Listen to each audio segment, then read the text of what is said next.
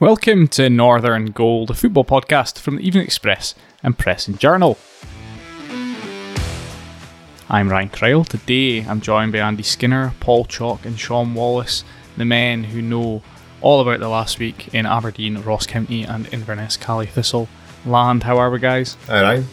Good, thanks. Very well, thanks. Yeah, passport's in the cupboard. Oh, yeah. uh, we jinxed it, sorry. Uh, but this, yeah, it has been a week of, I suppose, mixed fortunes for our aforementioned teams. Aberdeen, certainly, uh, the season was already over, let's be honest, but a pretty dismal evening at St Johnstone last night. Not as bad as Ross County's last few days, of course, which just saw them miss out on European qualification that we thought looked so certain almost uh, just a week ago. And Cally Thistle, very much still all to play for in their playoff semi-final with Arbroath. But yes, first of all, Sean, let's go to the Dons, shall we? A one nil defeat at St Johnstone, conceded an abysmal goal, total lack of penetration in attack despite having a lot more of the ball than St Johnstone. It was just, it was just another game to sum up the season, wasn't it? Yeah, it was just like deja vu, is it? From basically nearly every game, and it's been like a brutal campaign for Aberdeen supporters. I mean, it was just, it was dire viewing, really, really grim stuff. Uh, Aberdeen were so ponderous in possession. I mean, there was all this, like, I mean, I think they had three times as much passes as St Johnstone, but they did absolutely nothing with it. I think Jim Goodwin was spot on when he said he could have been playing for another two hours and not scored. Probably play for another two days and not score the way they were they were performing. It's just, I mean, it didn't help that they didn't have an experienced, well, a striker with uh, Premier League experience. I mean, Michael Ruth was thrown in for his first start for Aberdeen up against three centre backs. Uh, I mean, he's he's only played eighteen minutes for Aberdeen with four brief substitute appearances. It's asking a lot for him to come in. I mean, fair play to Michael Ruth. He, he ran his heart out. He did his best. But, I mean, you can only do so much with what you've got. And he didn't get much in terms of supply. And that has been the story of the entire season. No creativity. Very little quality balls into the box. It's just far too ponderous, slow. It was, I mean, I'm sure for the travelling supporters, the end of the season can't come quickly enough, and then get the rebuild and look forward to next season. Consign this one to the rubbish bin. Yeah, I know. We discussed last week as well the the need. The Aberdeen are so much better when they get the ball wide, and Jim Goodwin obviously after the game said we didn't do that. Too many times we got, you know, into that position to pull the trigger, get the ball in the box, and we chose the easy option to go backwards instead. And if you look at St Johnstone's stats for the night, it shows that if you if you take risks, you know, if you pass the ball forward in the final third, you you get results, you create a bit more chances. Um, in terms of, you you touched on not having the striker um, available, the senior striker available. Of course, the reason for that was Marley Watkins was injured, and early in the week we'd found out that Christian Ramirez, the club's top goal scorer this season, had been given, With with safety secured, and Jim Goodwin citing Ramirez's fatigue after basically a year of non-stop football. He'd been given a, an extra week off, and he's gone home to the U S early. Is that a is that a strange decision? Is it an understandable decision? What's your what's your take on that one? Yeah, I've thought long and hard about this one because out loud at times. Yeah, yeah. It's I, I would say it. On some levels, it's an understandable decision because, I mean, Ramirez has been so off the boil recently. And he arrived at Pittodrie in the summer, basically like a few days after having been on a bench for Houston. He had no summer break. And for the entire campaign, he's been the, the starter. All the pressure and onus has been on Christian Ramirez to deliver the goals. I mean, Marley Watkins had been sidelined with injury for a long period. And I don't think Marley Watkins is an out-and-out striker anyway. I think he's more a creative number ten. And J. Emmanuel Thomas I mean, he came saying he was going to net twenty goals, hit one, and then had his contract terminated. So all the pressure was on Ramirez, and he looked burnt out. And I mean, people are saying, why let him go home early when there's still two games to play? But I mean, I think the optics of it don't look great. It doesn't look great. But you've got to also factor in potential mental health issues. I don't know how Ramirez is feeling, but I mean, his family just went back home a couple of weeks ago, and he's clearly frustrated. So I'd say get him back early, and then hopefully he comes refreshed. I mean, there's speculation that he won't return next season, but Jim Goodwin has underlined that the plan is for him to come back. Whether that happens or not remains to be seen, but at the moment the premise is that he will return, so hopefully the week off will give him time to come back fresher. I suppose there was the added element of intrigue and, and the fact that Ruth gets this first start of his Don's career, and it comes, what, two games before the end of his Don's career? Yeah. So it's obviously nowhere in the kind of shop window for him, and who knows, he'll probably have to play in the weekend as well against St Mirren. Yeah. Uh, the goal the Dons conceded, it feels like every time we discuss the Dons, we discuss uh, ropey centre-back performances, but who do we... Who do we pin this one on? I know David Bates found himself out yeah. wide, but I mean, you could you could blame David Bates being out there on Jack McKenzie and Adam Montgomery not covering that area of the pitch well enough. But Declan Gallagher's got to have more awareness of where Callum Hendry is, doesn't he? He played with him. Yeah, he, he has, yeah. It was just a catalogue of disasters. Yeah.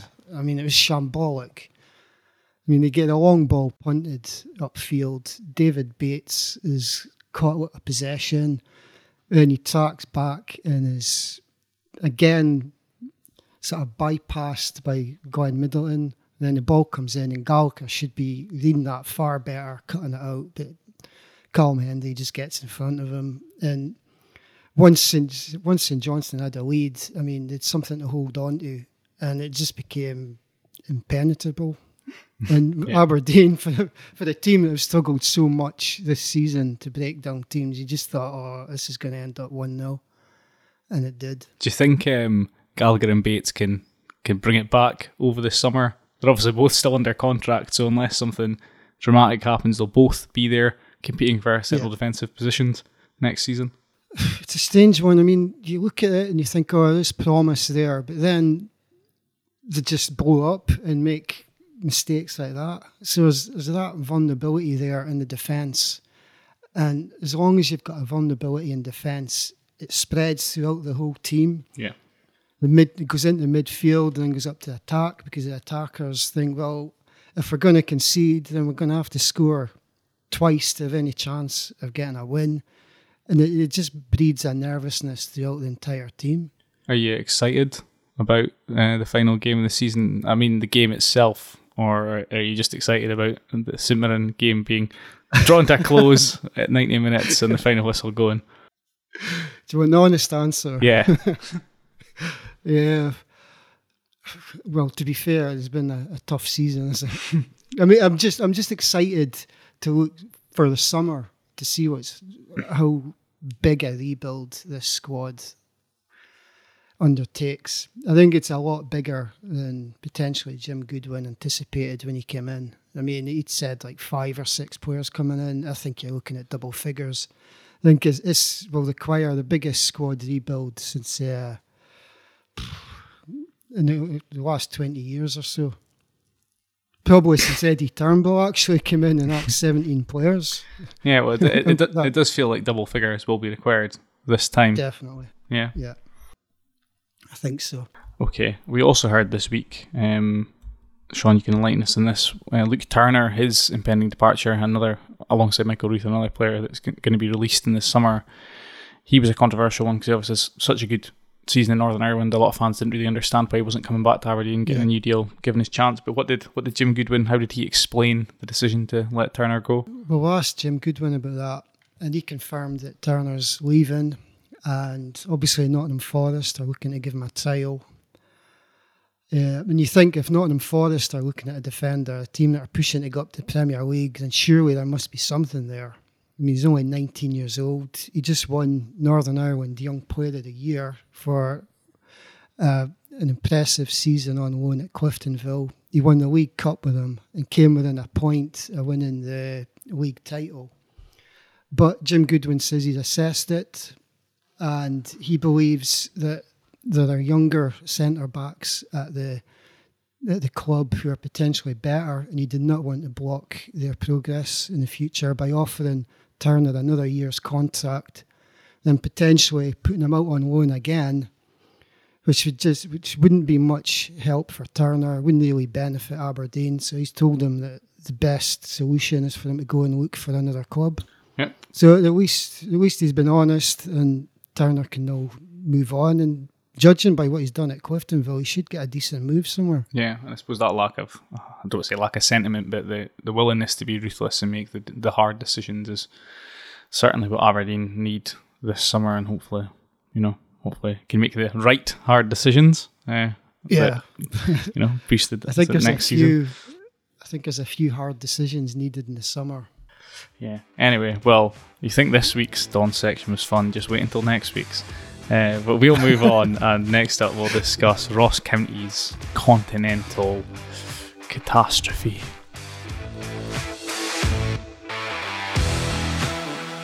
Northern Goal is brought to you in association with Aberdeen Sports Village. With memberships to suit all ages, Aberdeen Sports Village is for everyone in the community. I'm there all the time to interview athletes, play football on the indoor pitches, swim or use the gym. But you can also dive, choose from over one hundred exercise classes, play racket sports, chill in the sauna and steam room, run on the athletics track and more. Achieve your goals at Aberdeen Sports Village. Search for Aberdeen Sports Village online for more information. Okay, Andy, so obviously Ross County lost to Rangers last night at Ibrox, but that was just the kind of final nail in the coffin for their European uh, qualification prospects. I think the big the big blow was the defeat to Motherwell in Dingwall. Is that a day they'll they'll always regret uh, at the Global Energy Stadium?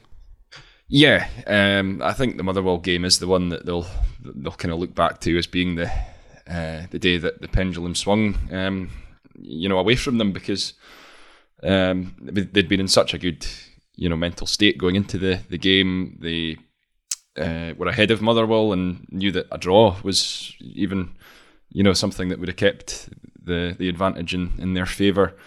Um, the manner of the defeat as well was a difficult one to take, for it to have been settled by a penalty, which uh, I'm still not really any further on with, to be honest. Uh, you, you know, even described it as soft as the uh, at the time, which I, I thought it was at the time. I, I still haven't really... Uh, got much closer to a verdict on it from seeing the replays. It's all quite inconclusive, but um, you know, for all the possession that they had and um, you know, the chances that they, they dug out, they just couldn't break Motherwell down. And um, you know, I, I had a little hunch after that that game that just something with Motherwell having, you know, ended that horrible streak that they were on, um, going into, you know, their final two games in the driving seat was going to. was going to maybe just end things for, for County, but I did actually think it would come down to the, the last day. Um, I think that'll be frustrating for, for County. The, it did at one stage last night look as if it, it, it was going to go down to the, the last day. There was a, a stage early in the second half where Motherwell were drawing with Hearts and Dundee United were, were losing to, to Celtic. Um, and in that scenario, I mean, I, I was glued to the, the, the live table, obviously, because it had a huge effect on what my match report was going to look like. But, um, you know, had that remained the case, then both teams would have been catchable by goal difference. And so the second half for County at Ibrox was ma- mainly a case of them, you know, trying to keep the scoreline down to, you know, to keep that goal difference uh, manageable going into Saturday's game. But I think it was a within a minute or so that both Motherwell got the second against Hearts, and United uh, got the, the equaliser against Celtic, and um, at that stage it became apparent that County were really going to need to get something themselves at uh, at Ibrox. They, I mean, they pushed uh, hard in the second half. By that stage, they were quite fortunate to still be within any sort of chance of, of getting back into the game, because you know, Rangers really started with um, with intent and uh, you know, could have scored a lot more than two in that that first half, an hour forty minutes or so. Um, as I say, County got themselves back into the game through a, a really nice strike by Jordan White, but um, eventually it just ran away from them, and it was um, yeah just a, a a case of not not to be, and, and Saturday's game against Dundee United becomes a a meaningless one, but also a, I suppose an opportunity for them to to try and bow out from a, you know, what still has been a you know a successful season on on some sort of high in front of their their own fans.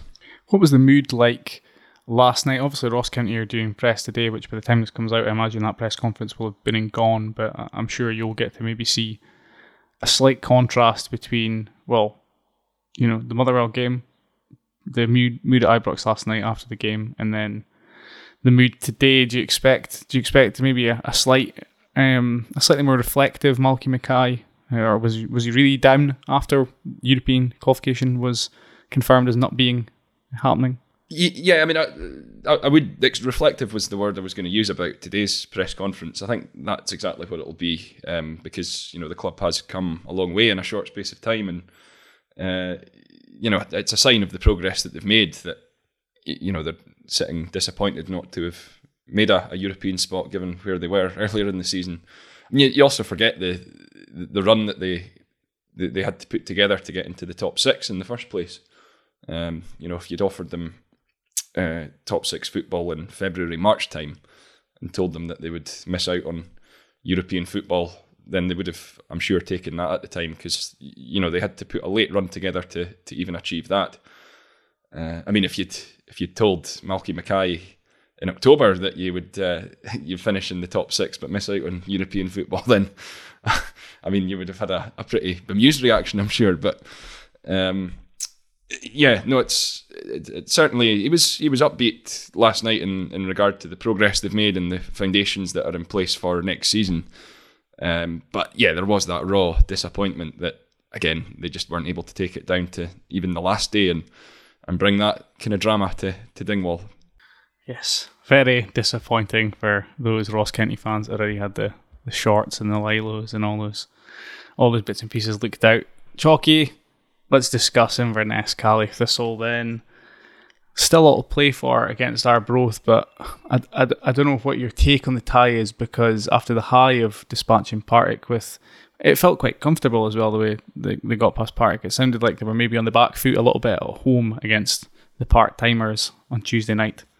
Yeah, a phrase that we heard a lot around the stadium on, on Tuesday before and during and after was... Uh, we know what to expect from Arbroath, and what we expected we pretty much got. The way they started the game, they had been rested, of course, and um, their last competitive match was April the twenty-ninth.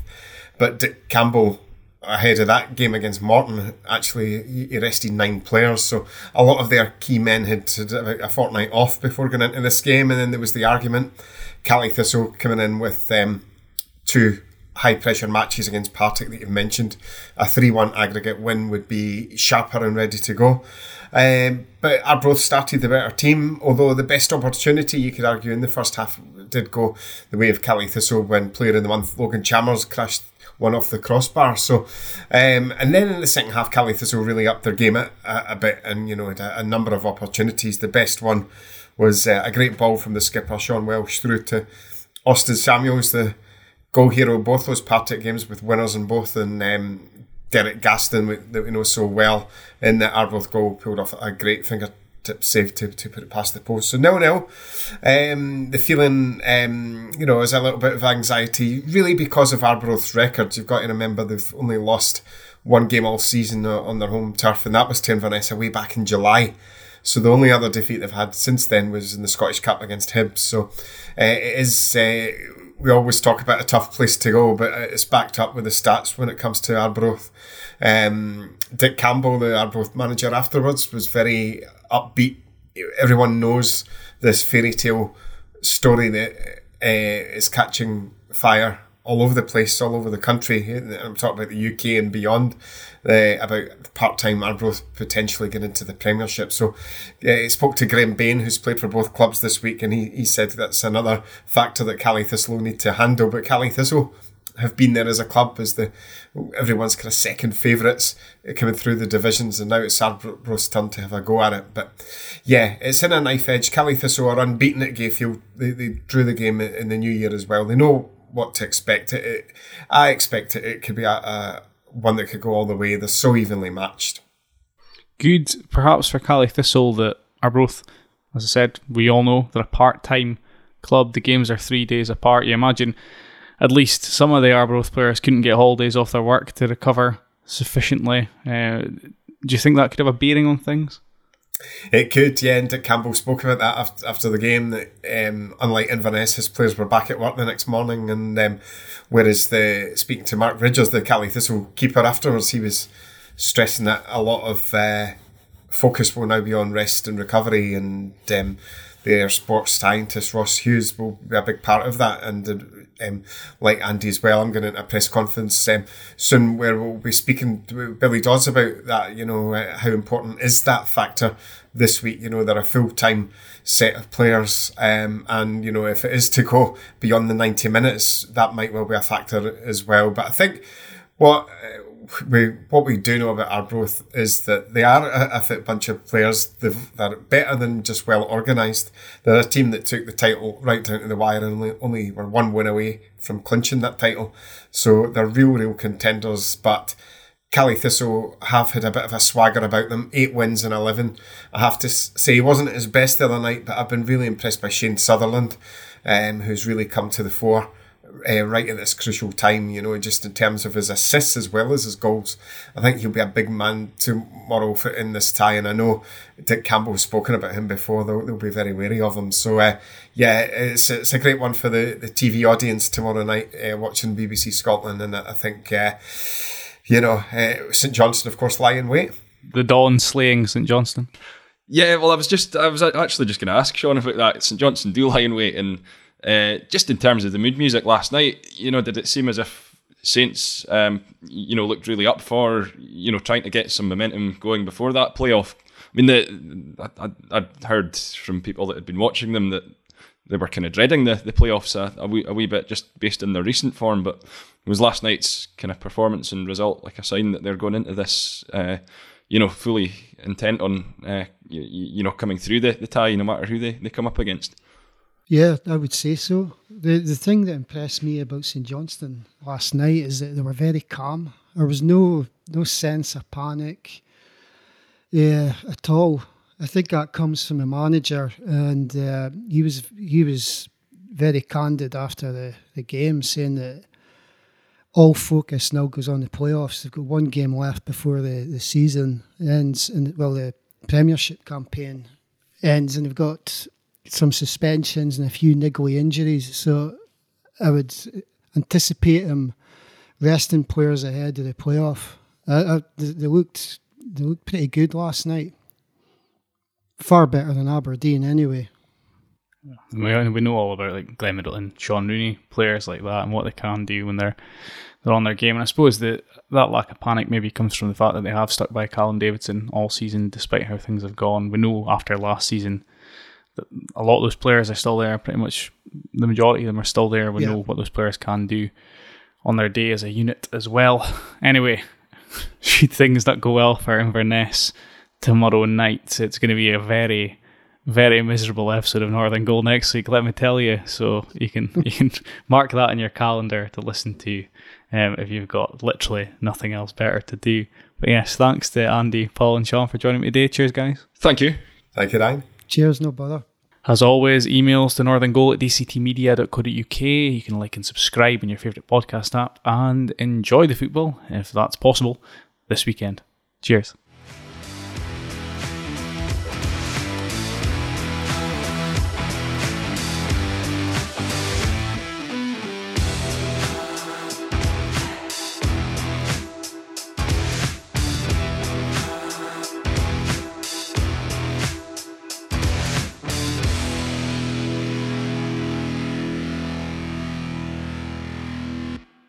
Hope you loved the episode, and if you did, we'd be grateful if you could leave us a review or rating on Apple Podcasts or wherever you get your podcasts. And don't forget to pick up your copies of the Press and Journal and Evening Express every day for the best football writing and analysis in the North.